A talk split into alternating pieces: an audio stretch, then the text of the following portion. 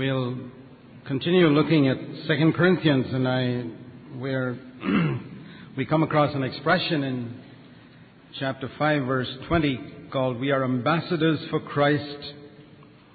In chapter 6, verse 1, we are co workers with God. This is what we are basically thinking of an ambassador of Christ and a co worker with God. That's what we were thinking of in our last session, and we want to continue thinking about that in this session.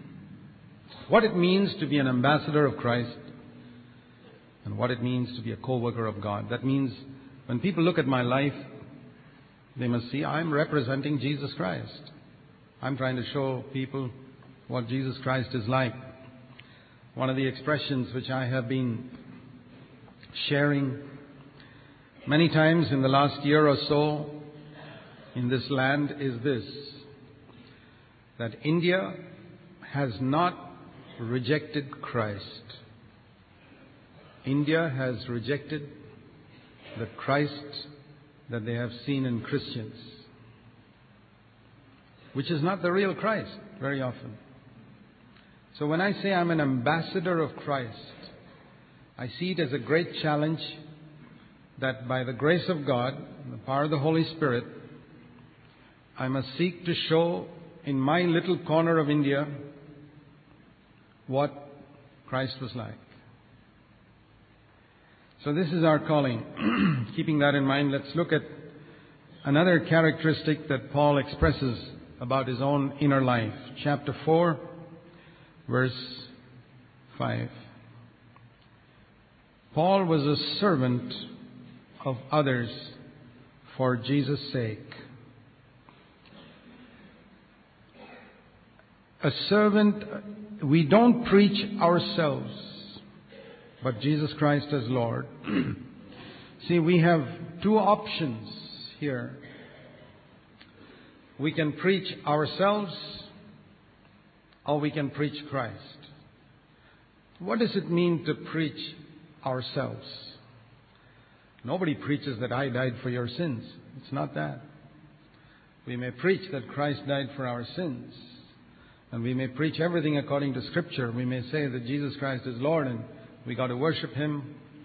But a lot of preachers and servants of God, while preaching the correct words, the way they come across is they are projecting themselves and putting a pressure on other people.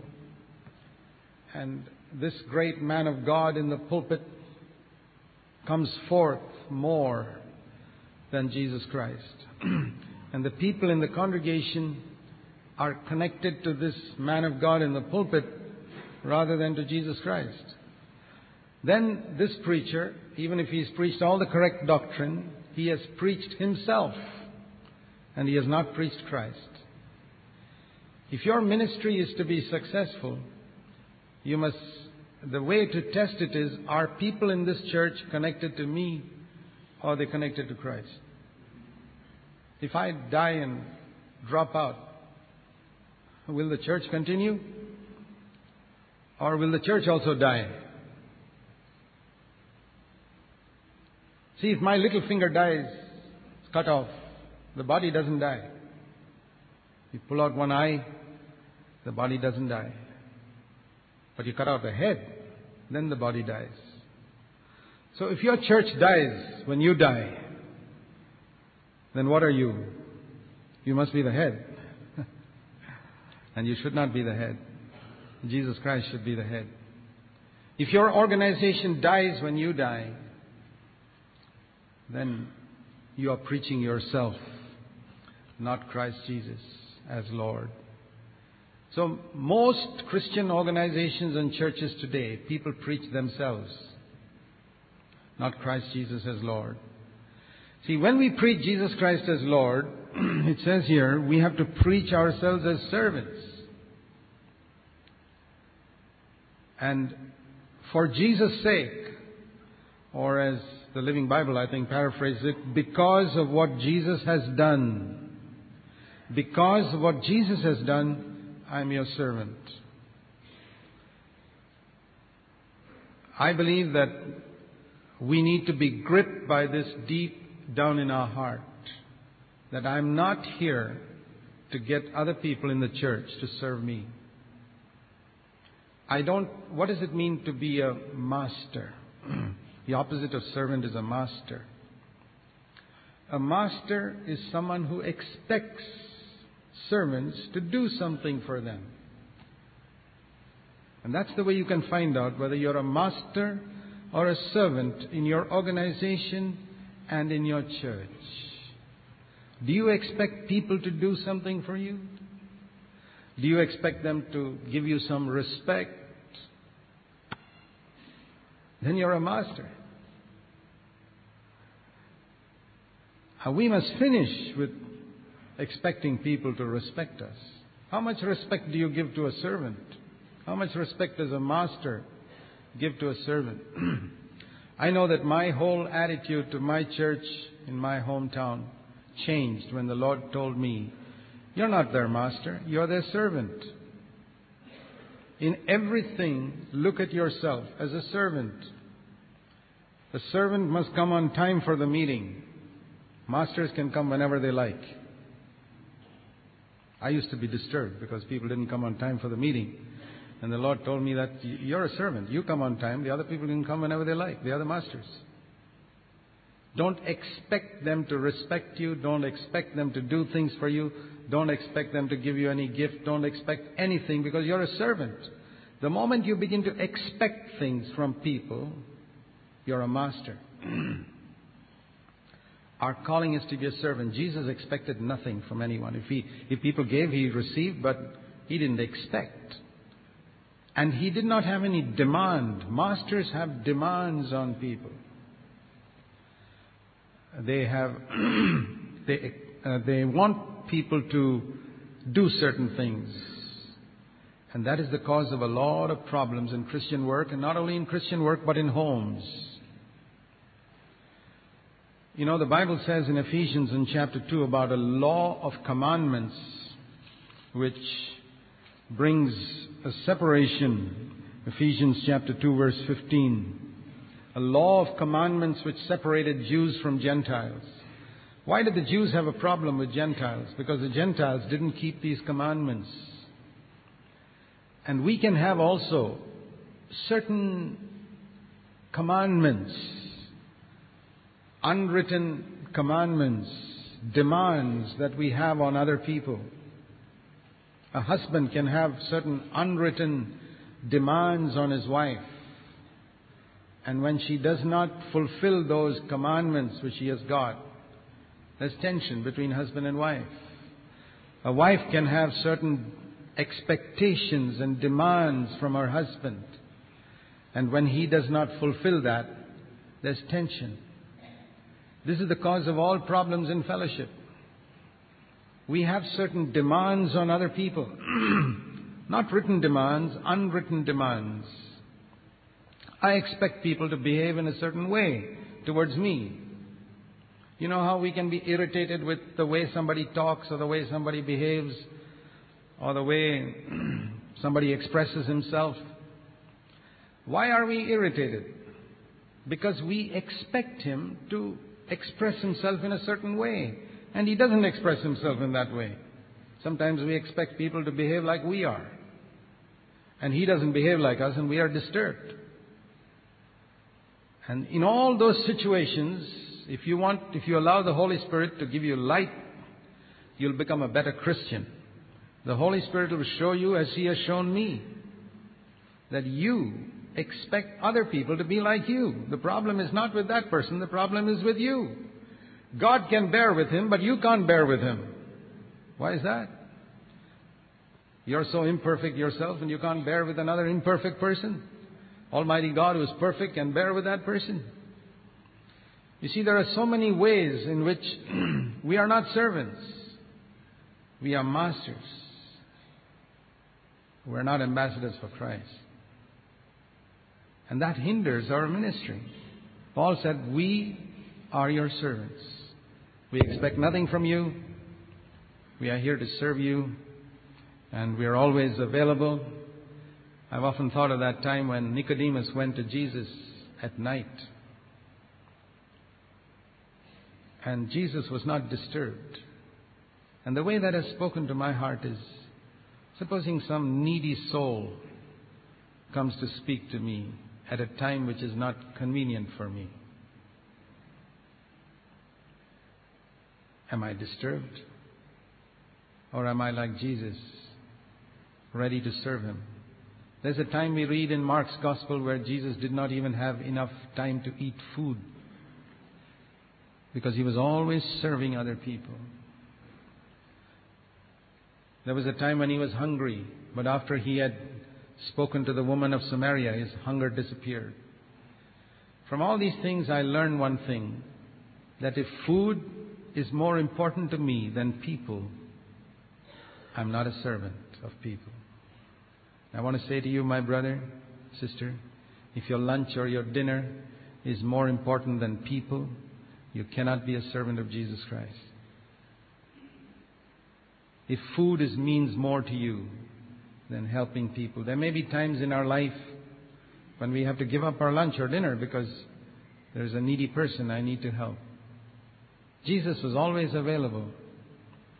He, he never felt anybody was disturbing him. You didn't have to go through a secretary to meet Jesus Christ.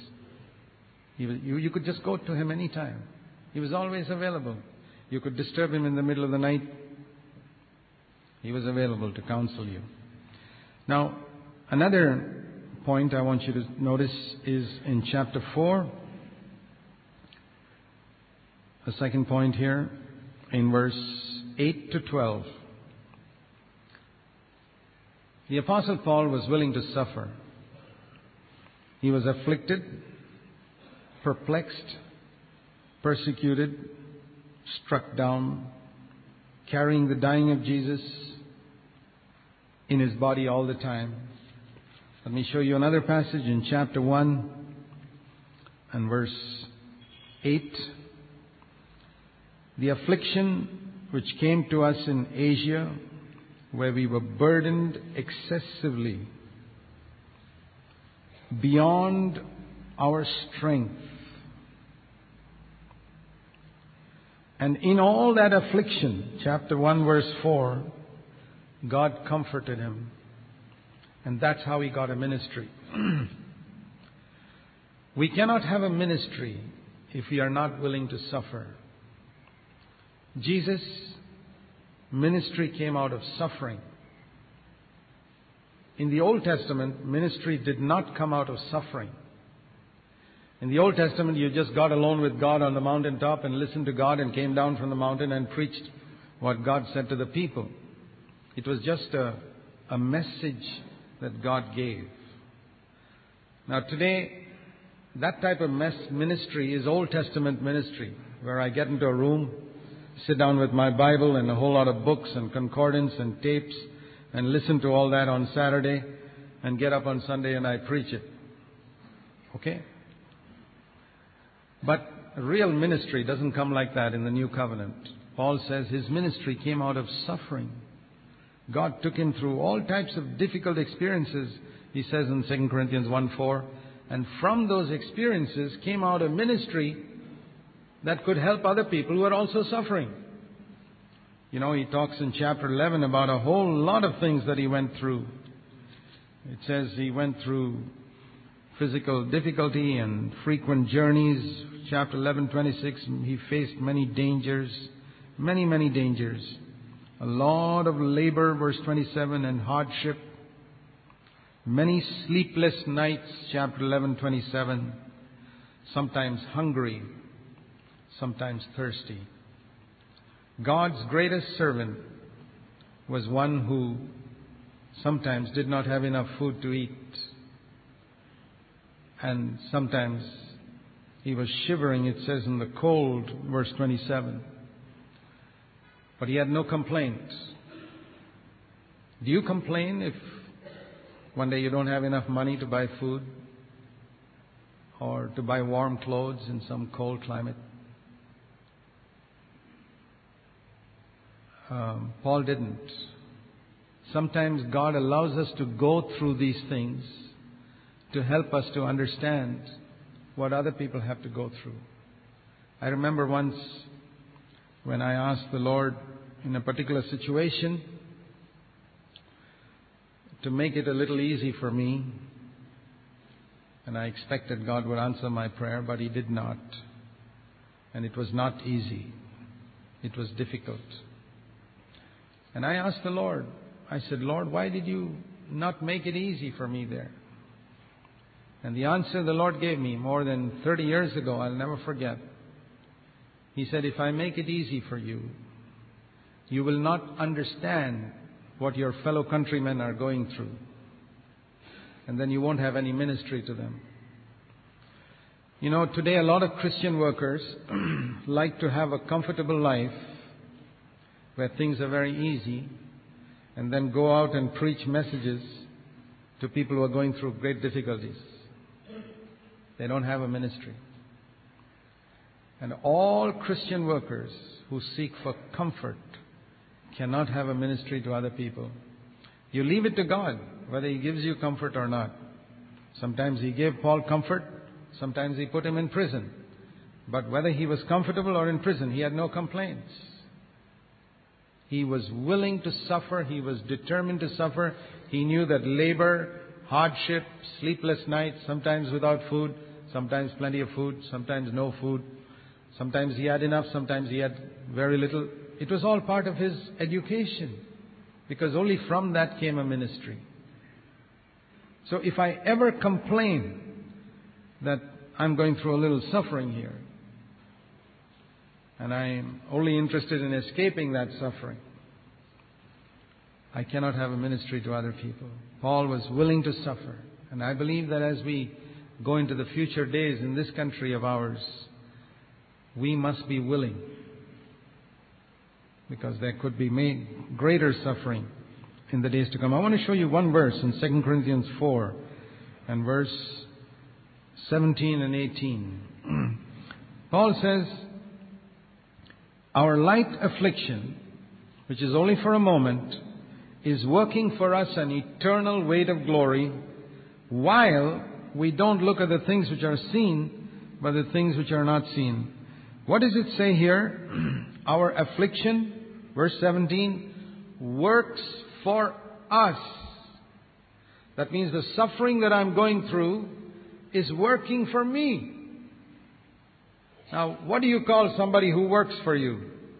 A servant. Affliction is my servant, Paul says. It's working for me. It's not working against me. It's not controlling me and running my life and making me miserable. And I want to ask you, my brothers and sisters, if you have served the Lord even for one year, I'm sure you've suffered.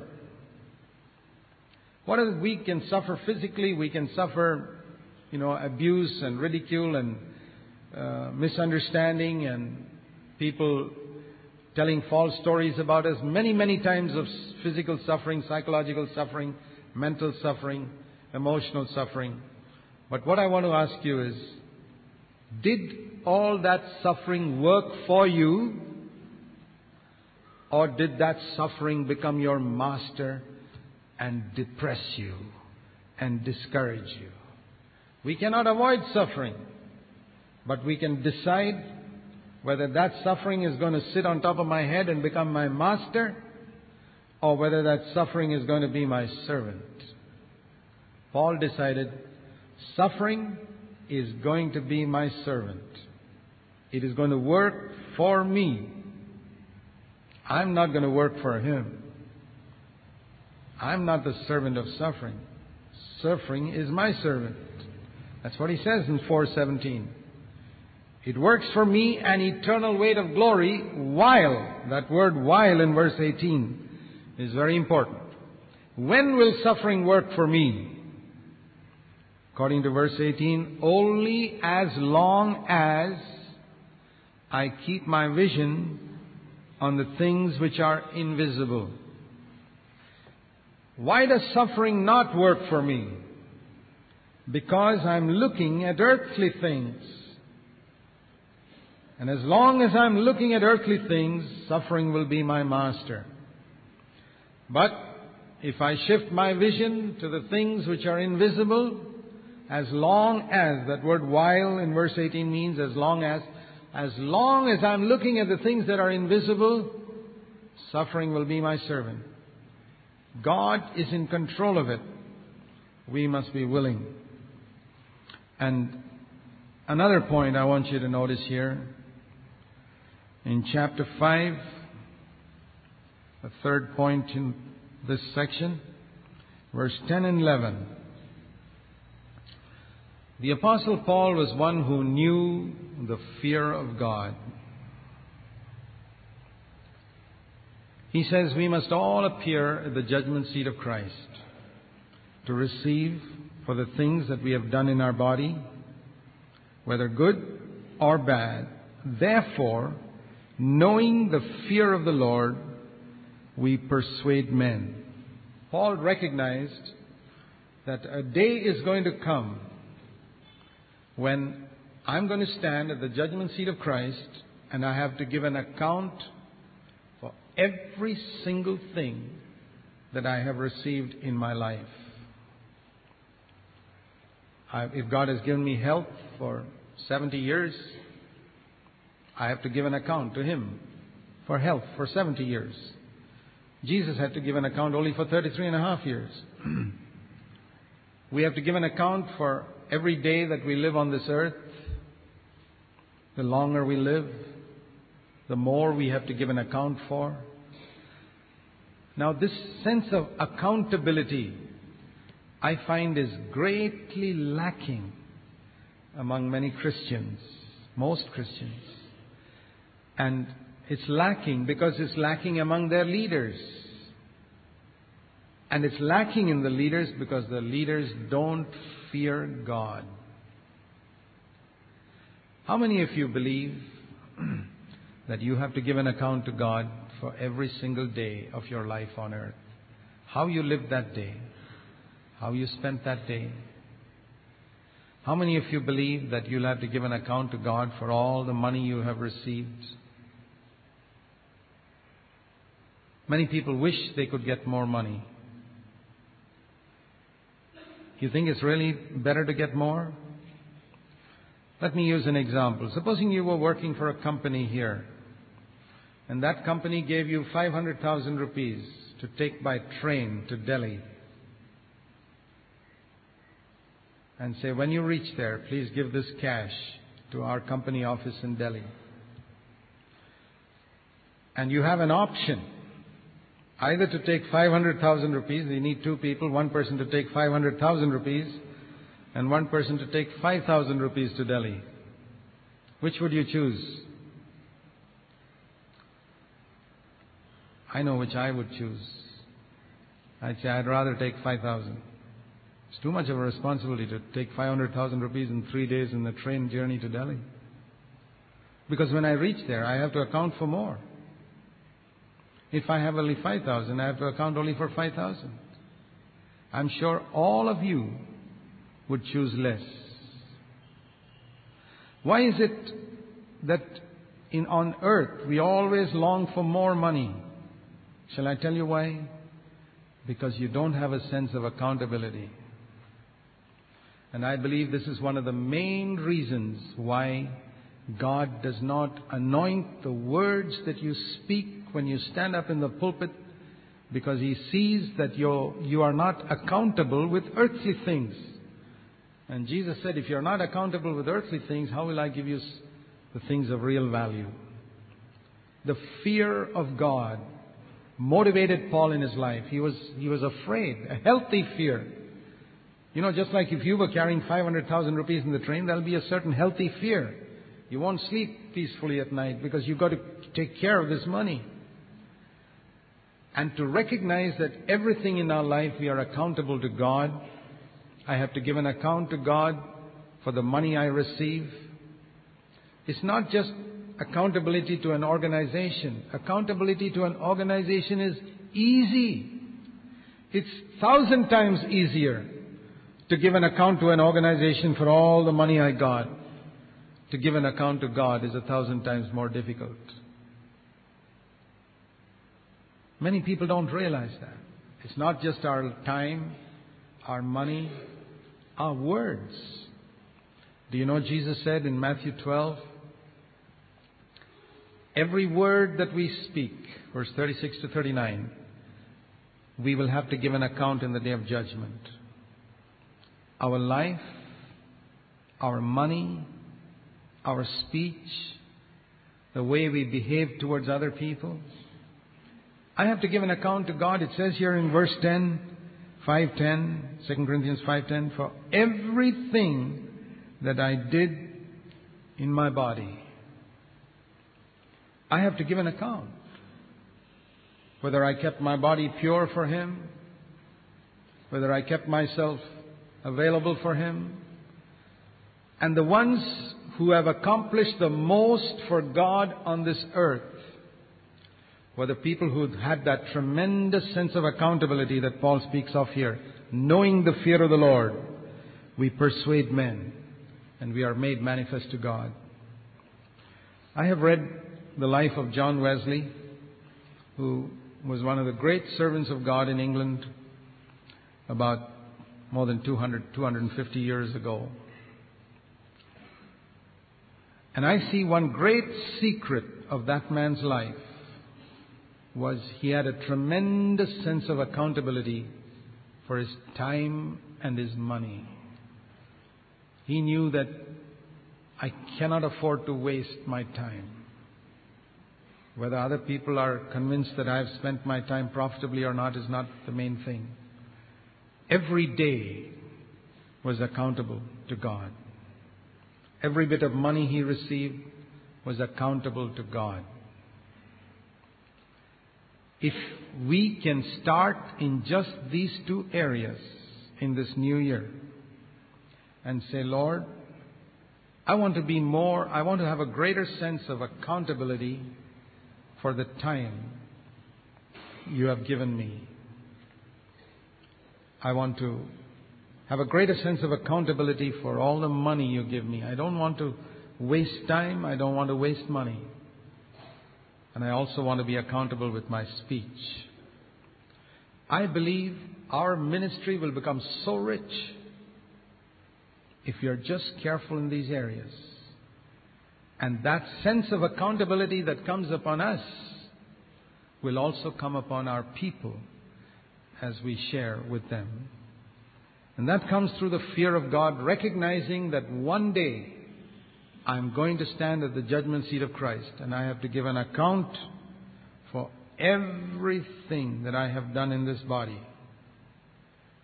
That is what produced in Paul, he says in verse 11, a fear of God.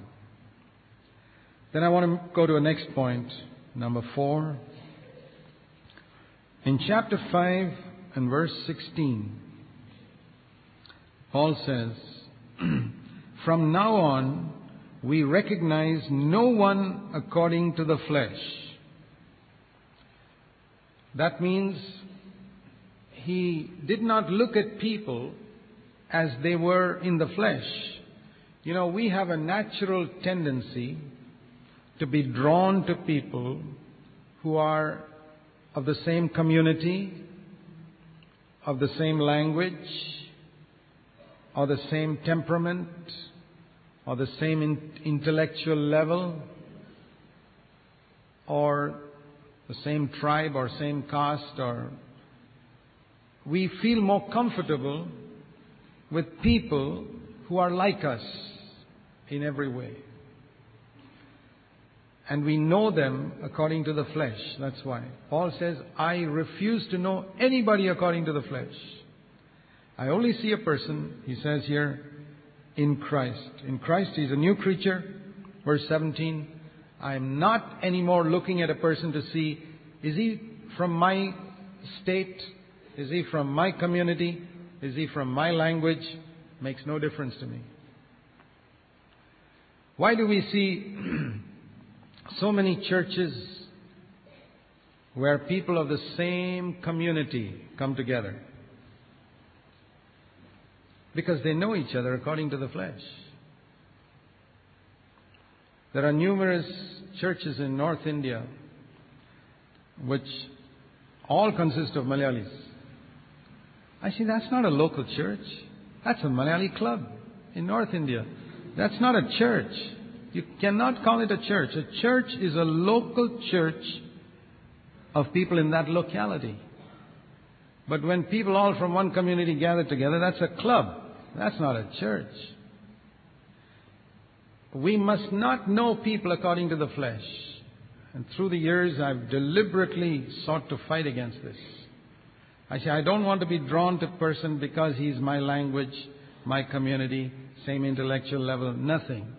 I want to see is he in Christ? Is he a godly person? Is he a humble person? Is he pure? Does he have a hunger after God?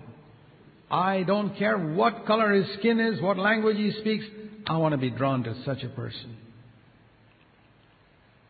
He refused to have special friends. You know, Paul says to Timothy in 1 Timothy chapter 5, he says in verse 20, those who continue in sin, 1 Timothy 5:20, rebuke publicly. And then he says in verse 21 of 1 Timothy 5, I solemnly charge you in the presence of God, maintain these principles without any bias and doing nothing with partiality. Do you know that partiality is a sin? That means when you show favoritism to a person because he belongs to your community or because he's your brother in law or relative or son or daughter. There's so much of this in Christian circles today where a man is attracted to people on the basis of a fleshly relationship. And Christendom is full of organizations which are just controlled by one family. And that's, you mean everybody in that family was spiritual? No. It's a fleshly relationship. It's not spiritual. Paul didn't gather his relatives around him to do God's work. No. You need to ask yourself whether you're drawn, whether there's partiality on the basis of a human relationship.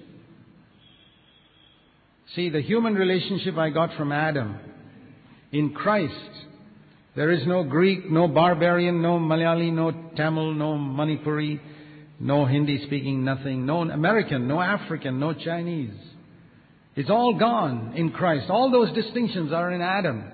In Adam, we have distinctions like educated, graduate, not graduate. In Christ, there's no difference like that. In Christ, the distinctions are godly or ungodly, humble or proud, loving or unloving. Not these other distinctions. We know nobody after the flesh.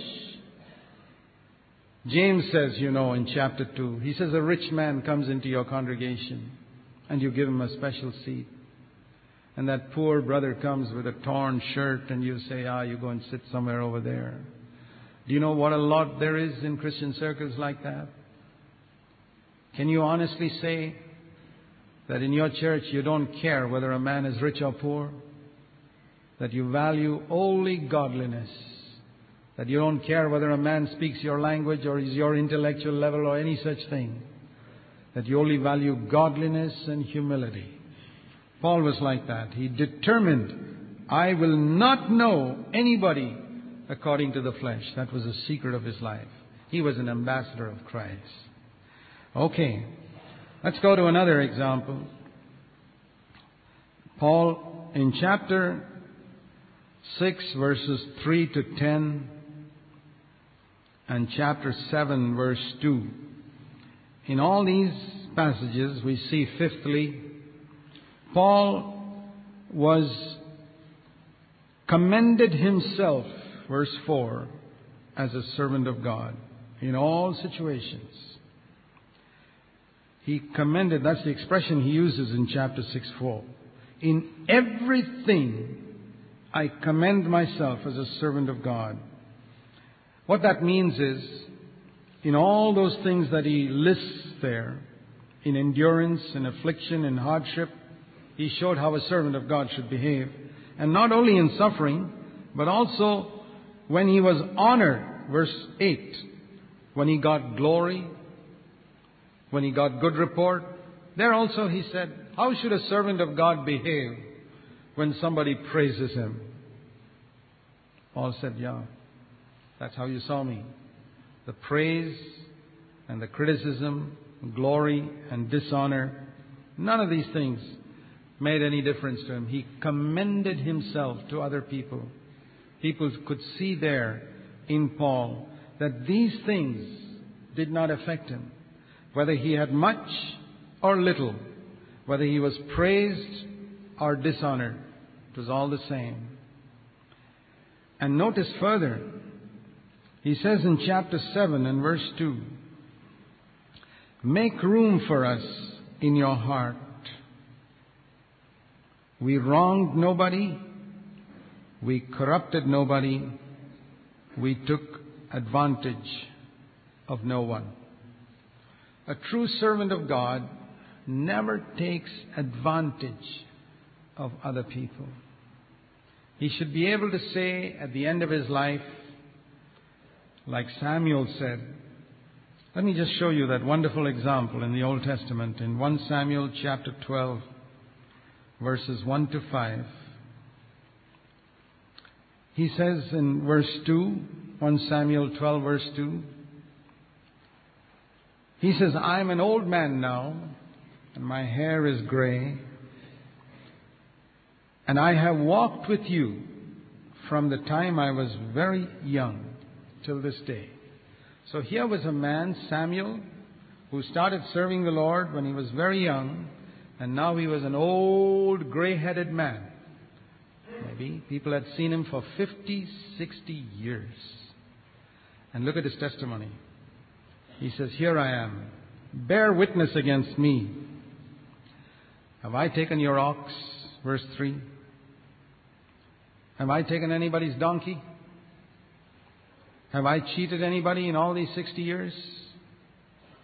Have I oppressed anybody? Have I put my pressure on any of you for 60 years? Have I taken a bribe from any of you when I took, made a decision? And they said, You have never cheated us. You have never oppressed us. You have never taken anything from any man's hand. My brothers and sisters, when you come to the end of your ministry in a particular place, don't count the number of churches you built, the number of people who came to your Bible school or training center, and all those statistics are worthless. This is the testimony you should have. You should be able to stand before the people whom you served and say, Tell me, did I take advantage of anybody here in any way? Did I oppress you people in any way?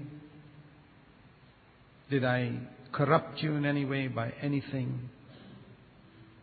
And the people should be able to say, No, you never took advantage of us. You served us.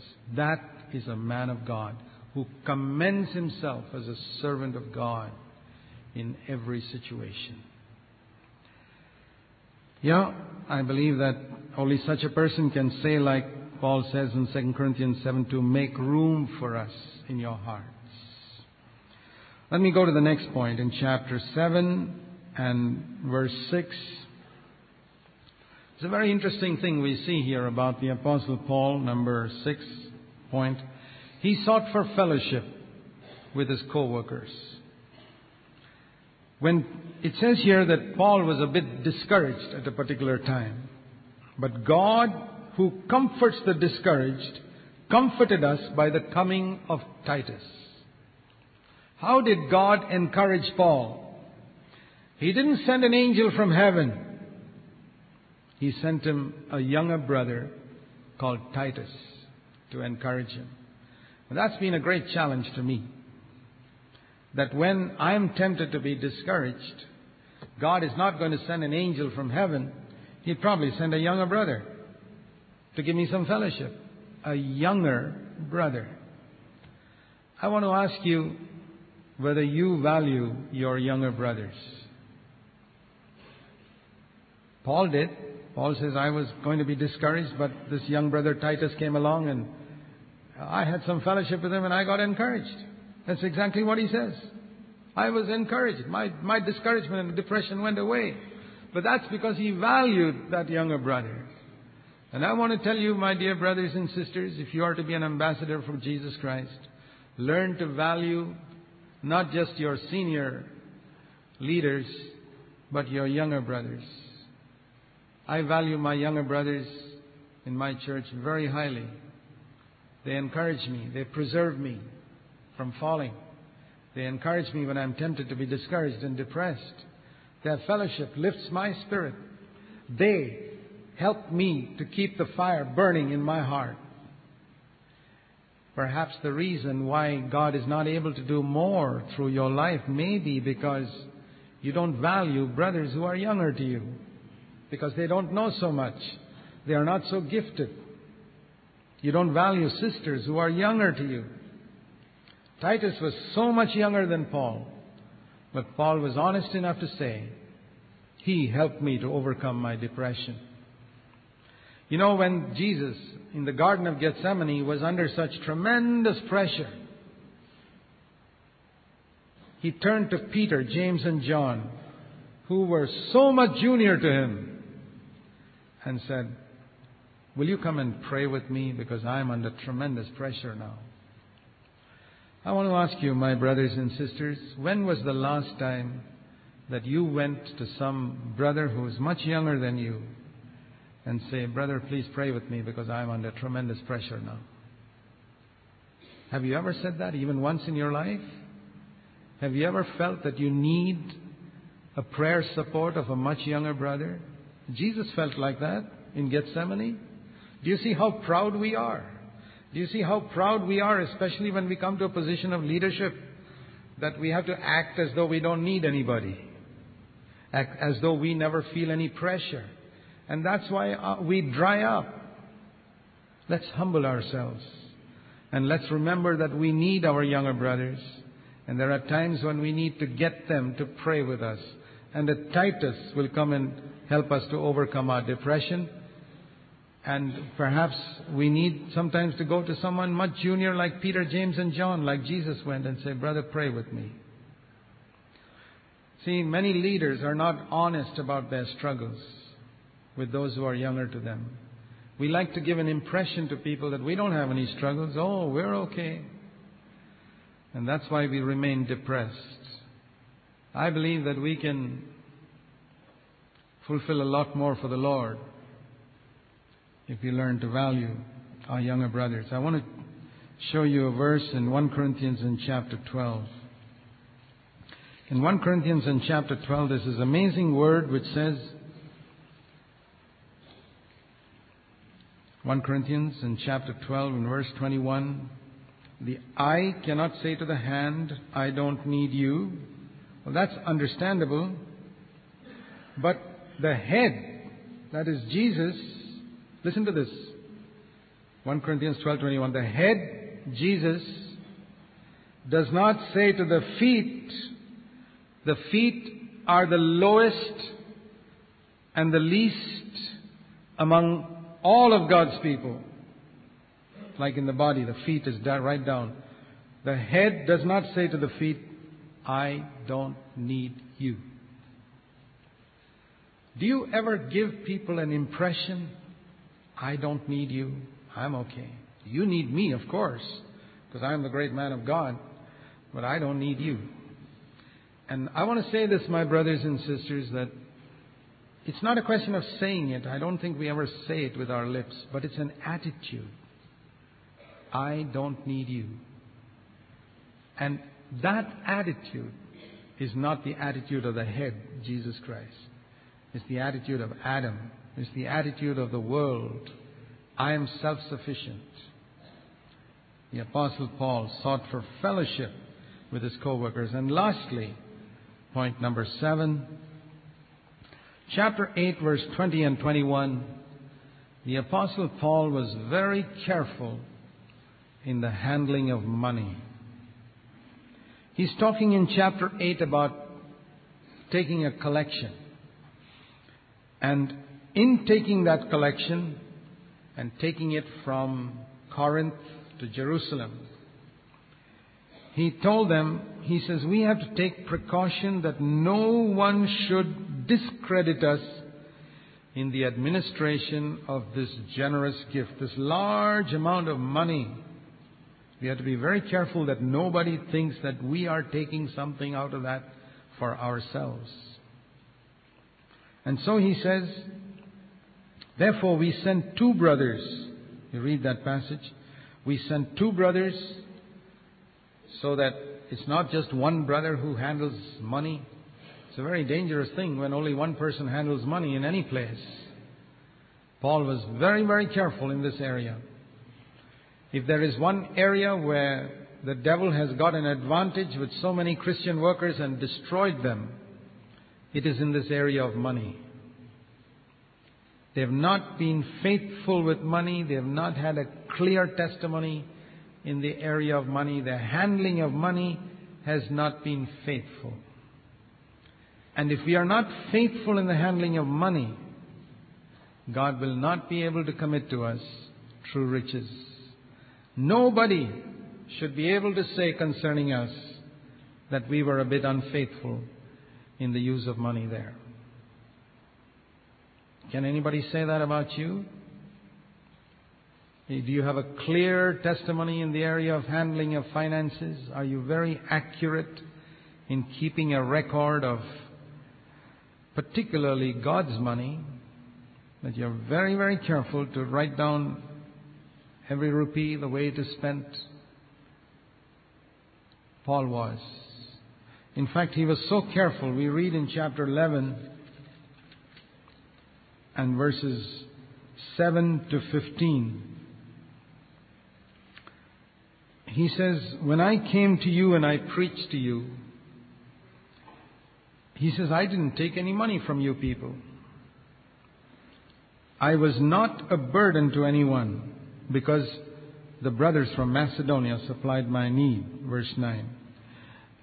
I'm not saying Paul didn't receive gifts. He says very clear here that he did receive gifts from, but he knew from whom he could receive and from whom he could not receive. I want you to notice that point. He says, I, from you Corinthians, I did not receive anything. But from the church in Philippi, they sent me and I did receive. So what do you learn from this?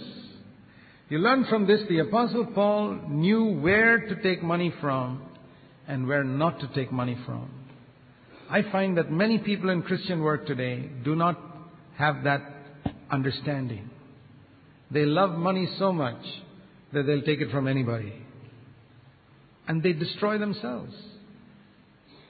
We need discernment. Can I take it from that person? What about from that person? And you may, you may see that the Lord may permit you to take it from one person and not from another person. I'll give you an example. There was a very wealthy brother in one of our churches who came one day to my house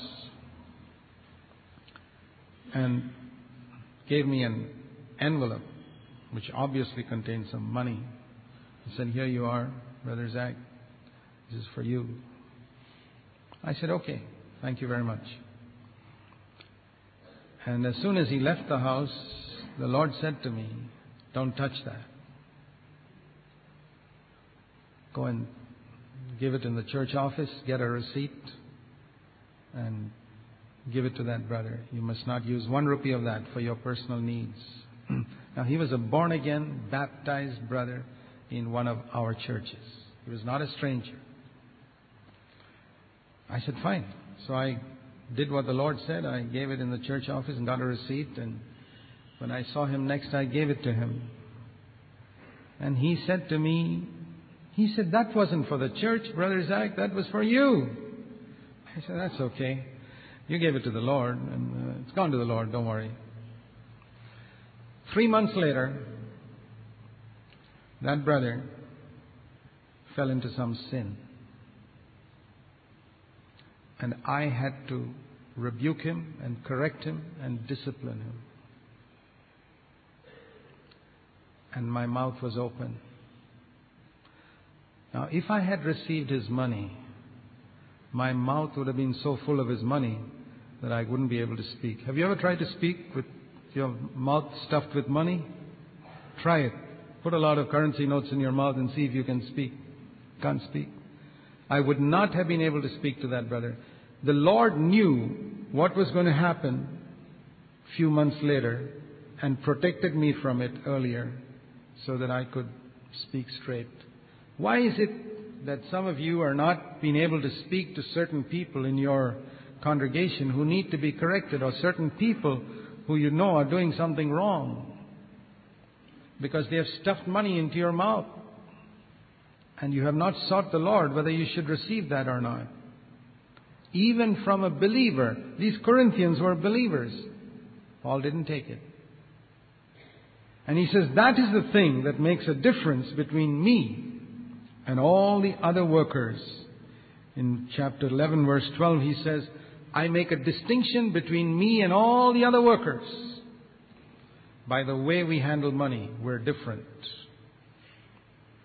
Is there a distinction between you and other workers on the basis of money, the way you handle money?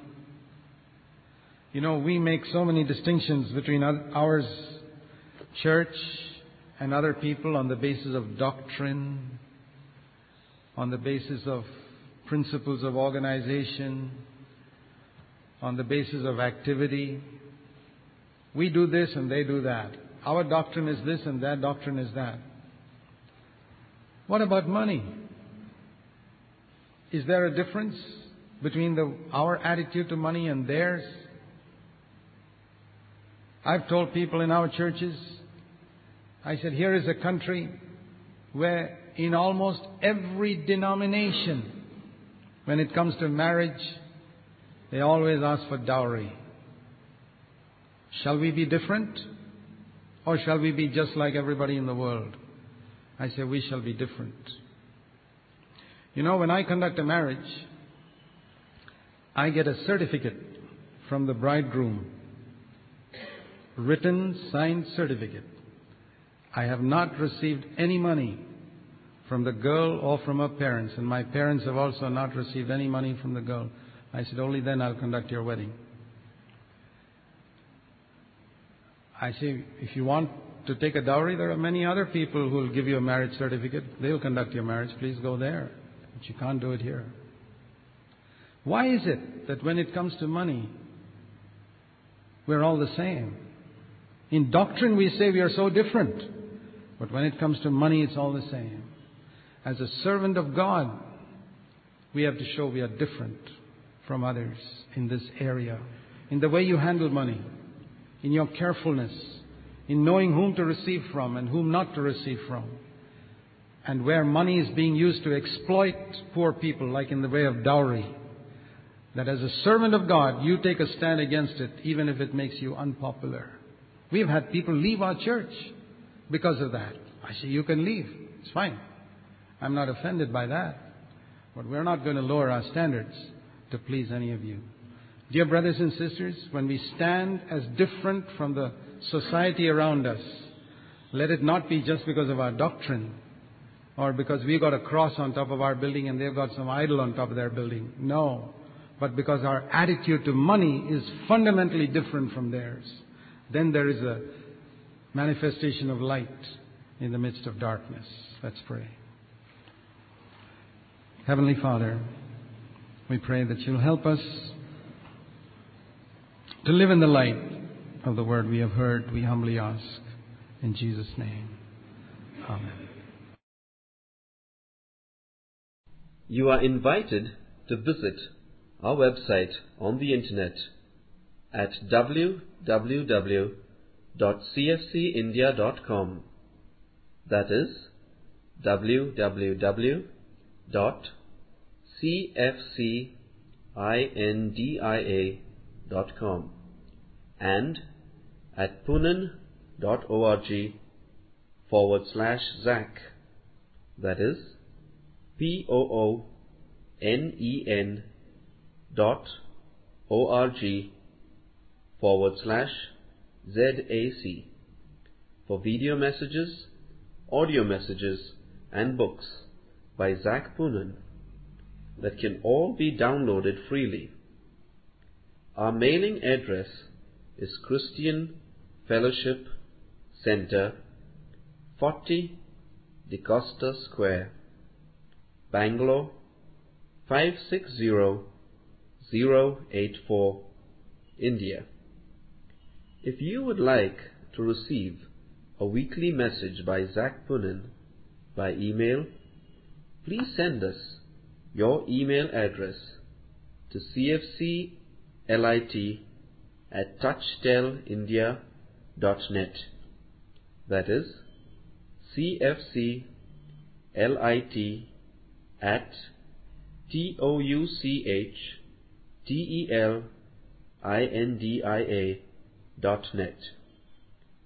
The Lord bless you richly.